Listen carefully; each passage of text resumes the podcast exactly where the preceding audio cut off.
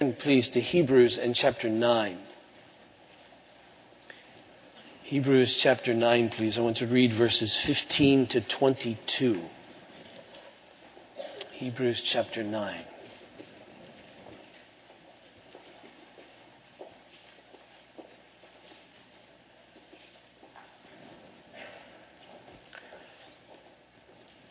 Hebrews chapter 9, verse 15. Hear the word of God. Therefore, he, and that he there is uh, Jesus, therefore he is the mediator of a new covenant so that those who are called may receive the promised eternal inheritance, since a death has occurred that redeems them from the transgressions committed under the first covenant. For where a will is involved, the death of the one who made it must be established. For a will takes effect only at death since it is not in force as long as the one who made it is alive. Therefore, not even the first covenant was inaugurated without blood. For when every commandment of the law had been declared by Moses to all the people, he took the blood of calves and goats with water and scarlet wool and hyssop and sprinkled both the book itself and all the people, saying, This is the blood of the covenant that God commanded for you. And in the same way, he sprinkled with the blood both the tent and all the vessels used in worship. Indeed, under the law, almost everything is purified with blood, and without the shedding of blood, there is no forgiveness of sins. Now, as you know, in the history of the church, uh, there is something called, in some traditions, the church calendar as a way to mark sacred time. And this church calendar revolves around various important days in the life of Jesus, in the life of the church, in the history of redemption. You know these days. Christmas, for instance, is one. Easter is another.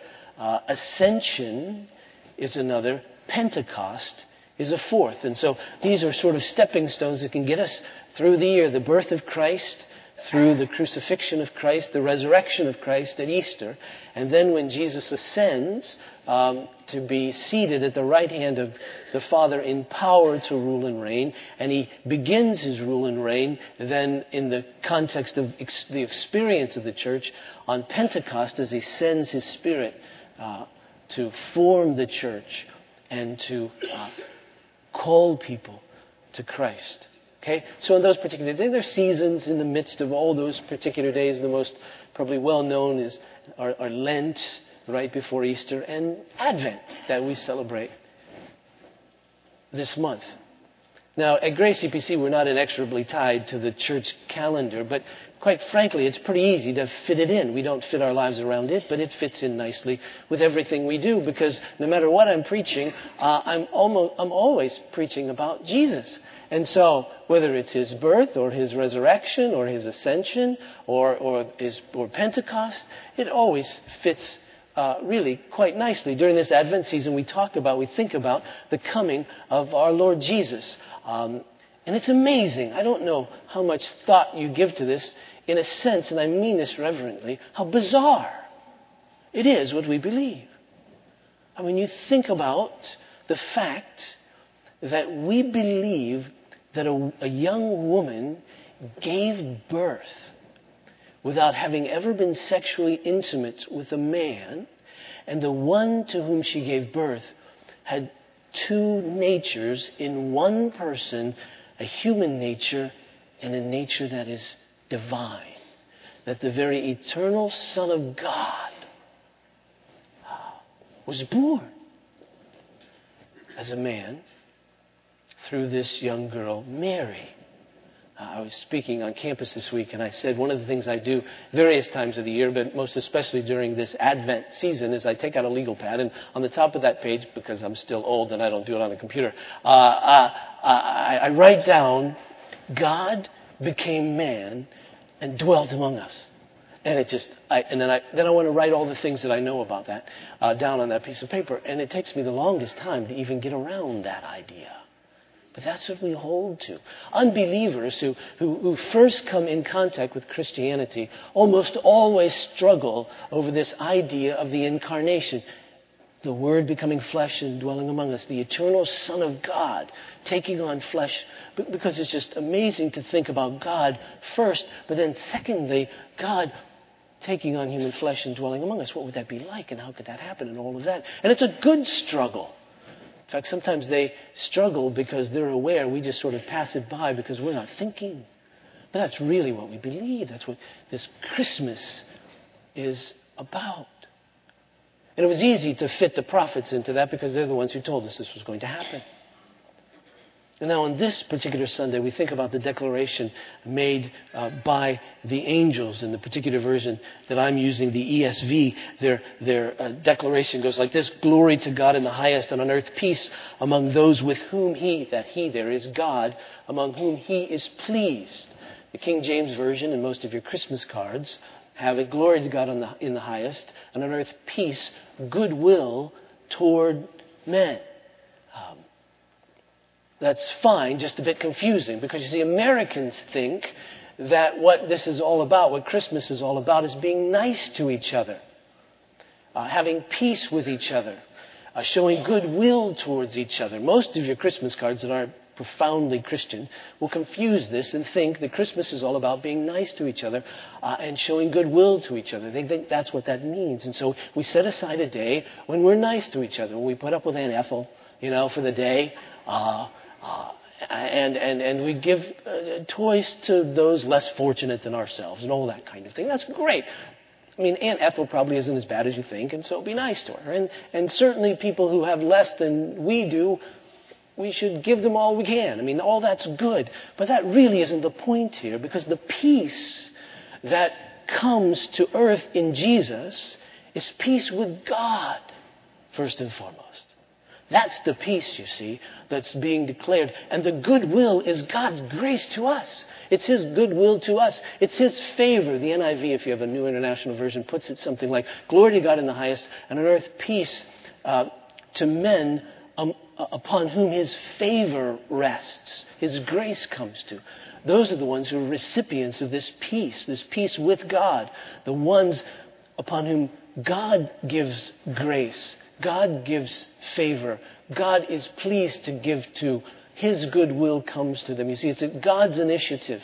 And that's what it's about. Now, eventually, as we permeate the earth, we trust that some peace will come among men. And on the new earth, there'll be perfect peace among men, but only because there is this peace that comes with God that He gives us. That's the declaration of the angels. They're saying, in this manger is the very peace of God.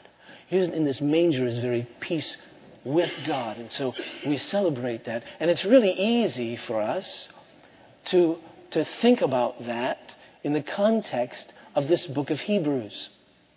First, because this book of Hebrews is all about Jesus. And it's all about the peace that he has secured. For instance, in chapter 9, uh, in verse 9, we read this little parenthetical which says, which is symbolic for the present age, but then he goes on to say, according to this arrangement, uh, that is the arrangements in the old covenant, according to this arrangement, gifts and sacrifices are offered that cannot perfect the conscience of the worshiper, but deal only with food and drink and various washings, regulations for the body imposed, until the time of reformation. If you have a new international version, it says, uh, for the new order basically what the author of Hebrews is saying, which is exactly what the angels were declaring, is that when this Jesus comes, everything will change. In fact, that little word for reformation is an interesting one in Greek. Uh, part of the word is the word orthos, from which we get our word orthodontia or uh, orthodontist, which means to set your teeth straight. And so what is going to happen is that when this one comes, this new reformation, this, this new order, He's going to set everything straight. And what's out of whack, what's crooked, is our relationship with God. What's, where there's no peace, He's going to bring peace, you see. And, and, and everything changes. And so then the angels are announcing this. They're saying, sit up and take notice. Nothing's going to be the same from here on out. This is the very uh, heart of the matter for those of you who are into Latin puns. The cross is the crux of all of history. It really is. Because when Jesus comes and through his death, this says that this reformation comes. For instance, then in verse 11, we read this, but when Christ appeared as a high priest of the good things that have come, then through the greater and more perfect tent, not made with hands that is not of this creation, he entered once for all into the holy places, not by means of the blood of goats and calves, uh, but by means of his own blood, thus securing an eternal redemption. You see, when Jesus brings peace between us and God, he does it by his own blood. Now, now that sounds a bit yucky to be talking about blood. I've had unbelievers say, You Christians talk so much about blood, it just drives me crazy. But when we talk about blood, we mean death. And when we talk about death in the context of blood, we're talking about a sacrifice. That's why the term blood is used, a blood sacrifice. That's the, the meaning. It isn't just a, a death that's, that's, if we could say it this way, a normal death. This is a death that has a particular purpose, a death that's a sacrificial death, a death that's to bring something. And the death of Jesus is that which brings peace between us and God. He secures an eternal redemption. Now, we don't like to think about that which separates us from God, that which causes hostility between us and God, because it's, it's a little three letter word, sin. And sin, you see, is our waywardness, our heart's desire, our inclination, our bent, fascination with, not following God. And from God's perspective, you see, that's the height of injustice. See, if being just, or if justice, is giving someone what they deserve, when we do not honor God as God, we're being unjust. In fact, it's, it's the greatest injustice that could ever be. Because He deserves, as God, our joyful, loving obedience. That's what He deserves. Because He's our Creator. And He's done absolutely, positively nothing to cause us to be angry with Him. We have no case at all against God. We have no reason at all to go our own way. Therefore, when we do, that's injustice. And I don't know what you think of when you think of injustice, whether it's someone who's enslaved against their will, or whether it's been someone who's been abused in some way, someone who's weaker, been abused by one who is stronger. I don't, know what you think when you think injustice. But what the Bible thinks when it thinks injustice is our sin against God. That we're not giving to him what he deserves. In fact, we're giving him the opposite of what he deserves. We're not honoring him. We're not joyfully, lovingly obeying him. And because it's an injustice, the great just one of the universe uh, pours his wrath out upon us. And that's the separation from God's perspective. The separation between us and God, from our perspective, is our own pride. We want to go and do it ourselves. We want to follow our own way, our own wisdom. And when we do that, you see, that separates us from God because we don't want anything to do with Him because He's God. And we know as God, He's the one who'll define and direct us, and we simply don't want that. We want to go our own way. Now, the cross, you see, the blood of Jesus brings reconciliation between us and God. Because from God's perspective, it satisfies justice. He pays the penalty, He takes the wrath that we deserve. And from our perspective, it breaks and shatters our pride. Because when we can see what Jesus has done on the cross, we realize that that's what our rebellion deserves, that kind of punishment. And we realize that it's our sin that is being punished on that cross in Jesus. And we realized his great love for us. And by the power of the Spirit, it brings all of that to bear in our minds. It brings us a cleansed, a clear conscience. Clear in the sense that we realize that one who is like us who stands for us, whose blood is worth ours and more, has been shed on our behalf. And that it only had to be done once because God was satisfied with it. And God's wrath is satisfied, our conscience cleansed. Peace with God, no longer hostility. From His perspective, no case against us. From our perspective, how can we stand prideful before the cross?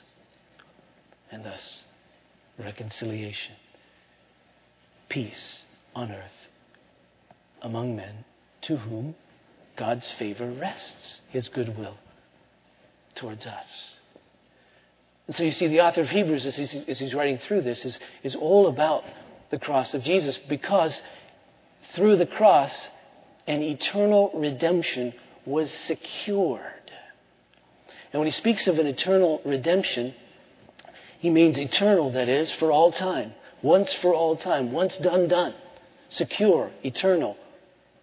From now until forever. And this redemption meaning that a ransom has been paid. When we speak of redemption, you know, if you have a coupon, you redeem it. What do you do with a coupon you redeem? You go and you trade it in. You trade it in for, for what's on the small print. If you give me this, I give you, you get that in return. That's a coupon that's redeemable, that you redeem. Redemption means that Jesus gave his life for us. He redeemed us. He bought us back. If it isn't too light-hearted to say he traded himself in um, for our lives. He gave his life for us. And also that word redemption is used as a ransom payment. Somebody's kidnapped, they get a little note, the family does, that says if you pay X amount of dollars, then you'll get your child back, or your husband back, or whomever it is that they've kidnapped. That's the ransom price. Once you pay it, the person's free to go. And he paid that ransom that we might be freed. It's a, an eternal redemption. And he secured it. Uh, NIV says he obtained it, meaning it's done. At the cross, the eternal redemption of those for whom Christ died was secured. It was done. Over. Freed they would be. And so you see, the author of Hebrews continues to write about this so that we can have assurance. He wants us to be able to have hope. He wants us to be able to, to bank on Jesus. He wants us to be able to trust in Him and know that our trust is not in vain. So that we can risk, it isn't a risk, but if I could use that word, we can risk our all on Him. We can lay everything upon Him and know that we won't be disappointed. Know that we won't be dissatisfied. Know that He will, if we could put it this way, deliver on everything that He's promised.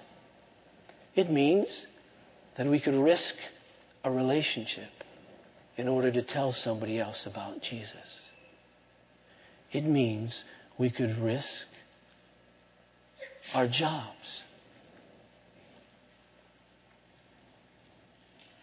If it meant that the only way we could live and glorify Jesus would be to lose it.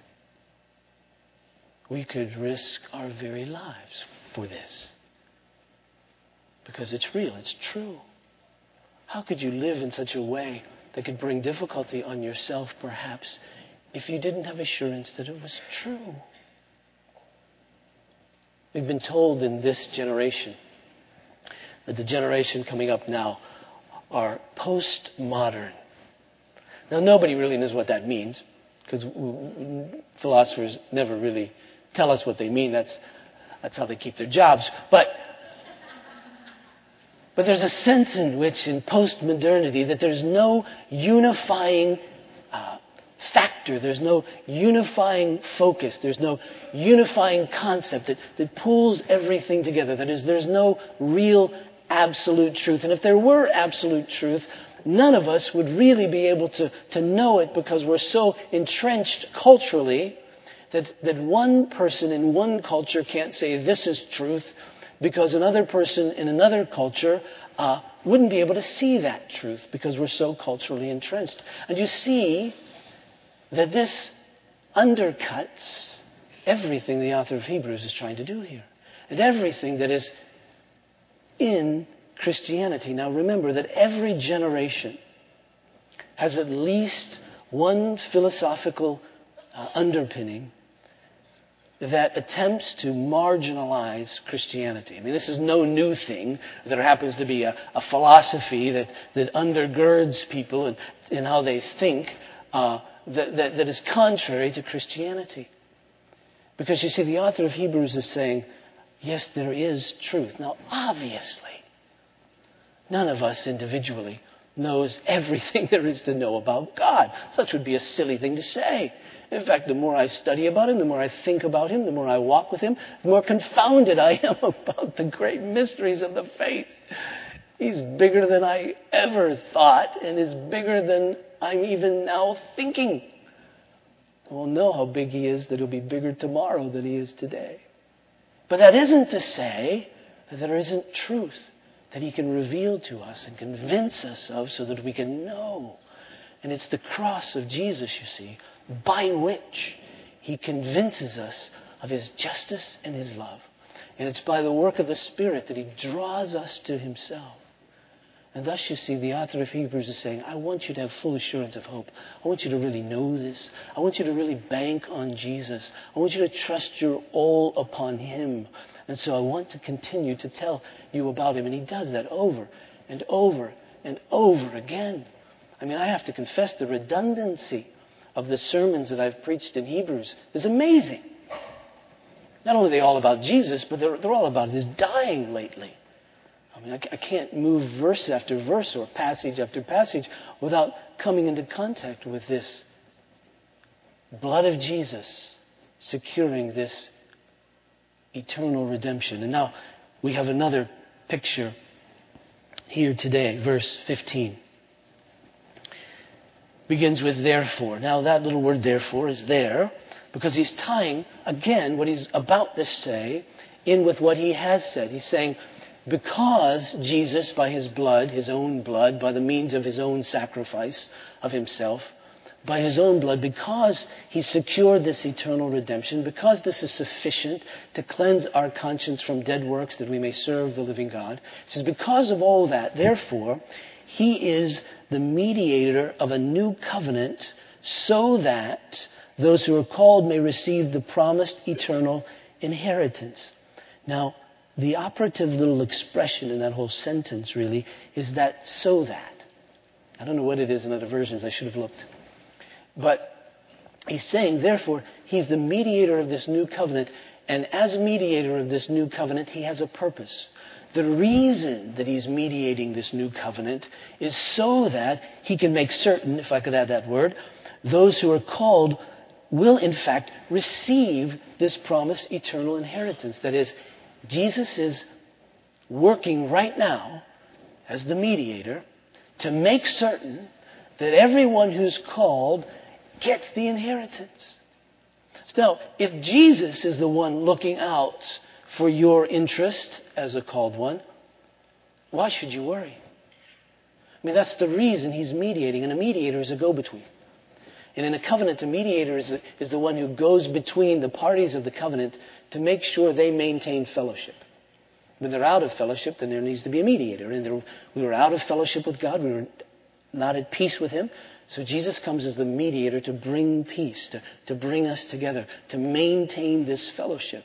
And He's saying right now, He's the mediator, and His purpose of mediating, of being the go between now, is to make certain that those who are called will receive this eternal inheritance. Now, who are those who are called? Now, we know that not everyone who hears the gospel receives this eternal inheritance. Because some, many, hear the gospel and reject it. So it's not meaning simply those who have the gospel presented to them. But again, it's these ones upon whom God's favor rests. It's upon those with whom He's pleased to give His grace. A little word called is a, is, is a rather technical term. It means called so that you hear, called so that you respond, called so that you obey. The visual for us is Lazarus being raised from the dead. Now, that was a calling, isn't it? I mean, he was dead, dead, dead. Four days dead, the Bible said. King James says he stinketh. I rather like that. It's often an expression on car trips. Who stinketh? You've been there. But he stinketh, right? And so he's really dead. He's been dead a long time. Four days. Jesus, amazingly, stands before that place of the dead and calls Lazarus' name. Now, that is what we would call an effective call. It worked. He called Lazarus' name, and Lazarus came alive. And that's the power of God's Word. Genesis 1. How did God create the world? Word, uh, world? By the Word He spoke. And when He speaks, it brings all of God to bear, you see. And so when God calls in this way, it wakes us up. It brings us life. In the same way that Lazarus was dead physically, human beings are dead spiritually. And when God's favor comes upon a person, when He brings His grace and goodwill, He speaks their name. If you're a believer in Christ, it means He's spoken your name. He's woken you up. As sure as Lazarus was raised from the physical dead, you were raised from spiritual death. In fact, the Bible speaks of this in Romans in chapter 8 very plainly. Where the Apostle Paul writes this in verse 28, a verse we all know. Well, and we know that for those who love God, all things work together for good for those who are called according to his purpose. So he's saying that, that there's a, a group of people in the world for whom whatever happens results ultimately in good because God's involved with that. They are the ones who love God, comma, they are the ones who are called according to his purpose. God has a purpose in his calling for them. Verse 29. For those whom he foreknew, not that he knew something about them, but it says he knew them before they knew him. He was intimate with them before the foundations of the world. For those whom he foreknew, he also predestined, uh, simply meaning that those he, he cast his, his, his affection on, uh, he had a destiny for them, you see. Um, when a man uh, sees a woman and he desires her, he has a destiny for her in his mind, perhaps to be his wife. Now, because he's just a guy, it's probably not going to happen. Uh, you know, guys, we that happened a lot before we actually con somebody into marrying us. And uh, but but for God, you see, He's God, and so when He knows and He sets a destiny, it works. For those whom He foreknew, He also predestined to be conformed to the image of His Son, in order that he might be the firstborn among many brothers, and those whom he predestined, he also called. There it is, you see. And those he, whom he called, he also justified. And those whom he justified, he also glorified. That's the kind of calling we're talking about. The kind of calling that always leads to being justified, that is being declared righteous, that is having your sins forgiven, that is being a partaker of this eternal redemption. And so he's saying, listen, Jesus now mediates so that those who are called will receive this inheritance, this eternal inheritance. That is, this inheritance, as Peter puts it, that will never spoil or become defiled or fade away. This inheritance that's kept for us in heaven. And what is that? Well, it's all these promises of the new covenant we've been talking about. It's, it's this inclination that God will put in our minds and hearts to love Him and to follow after Him, to, write His laws upon our hearts. That's this inheritance for those who are called, you see. And Jesus mediates now to make sure that everyone called will have His law put upon their mind, His law written upon their hearts, that their inclinations will change. He mediates right now to make sure that everyone called will know that God is their God and that they belong to Him. He mediates right now to make sure that everyone called knows God. He mediates right now to make sure that everyone called knows that God is merciful toward their iniquities and will remember their sins no more. Now, how's he do that? Well, first, in his mediation on the cross, he brought peace. He secured the eternal redemption. But now, after his ascension, he sits at the right hand of the Father, ruling and reigning. Now, it's interesting. The author of Hebrews gives us a, a, an illustration. Verse 16. He says, For where a will is involved, the death of one who made it must be established. For a will takes effect only at death, since it is not in force as long as the one who made it is alive. Now, the reason that the author of Hebrews can start talking about a last will and testament, let's give you a little Greek here, is that the word for covenant and the word for will are the same. A covenant is, in a sense, a will. That is, it's making a promise. A promise to give something to those who meet the conditions. That's a covenant. And a will is when a person sits out and writes out a will and says that these certain ones who meet the conditions of my will uh, will inherit my property.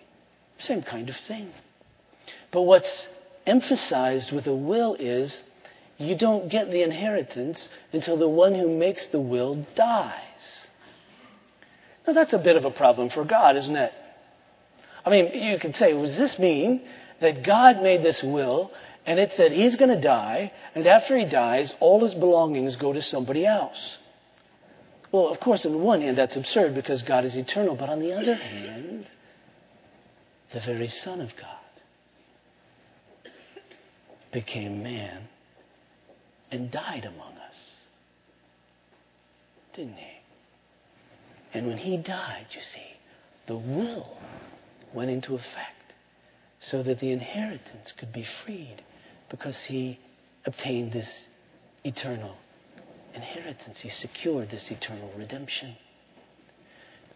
And amazingly, you see, that now Jesus lives to guarantee that it will all happen just as his father had planned. You see, one of the disadvantages of making a will is that you never get to live to see if it was really carried out. Right? I mean, you die. And you trust that it will get carried out the way that you wish. But, but but it may not because people, some might contest that will in various ways, and, and you're gone. You don't really know. One of the great lines in, in the book of Ecclesiastes, as he laments over the vanity of the world, is that when the rich die, they leave their money to fools. Somebody else spends it all in a way that they would never have spent it. You think, well, boy, if I could only live after I die and watch my money, then I'd know.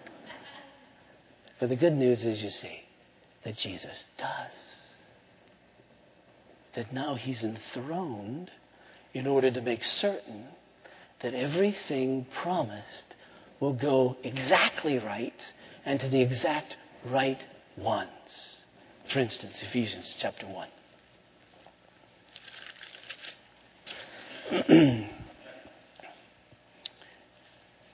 in verse 16. The apostle is praying. He says, I do not cease to give thanks for you, remembering you in my prayers.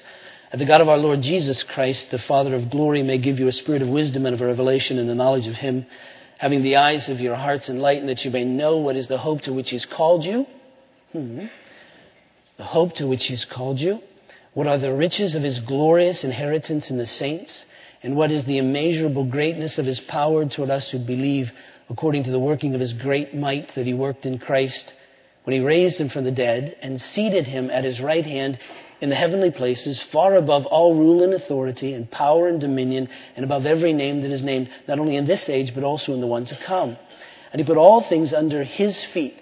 That is, the Father put everything under Jesus' feet and gave him his head over all things to the church or for the church, which is his body, the fullness of him who fills all in all. Jesus rules and reigns. And he, he rules and reigns over everything. Nothing is outside of his range. And he rules and reigns in such a way that benefits his church.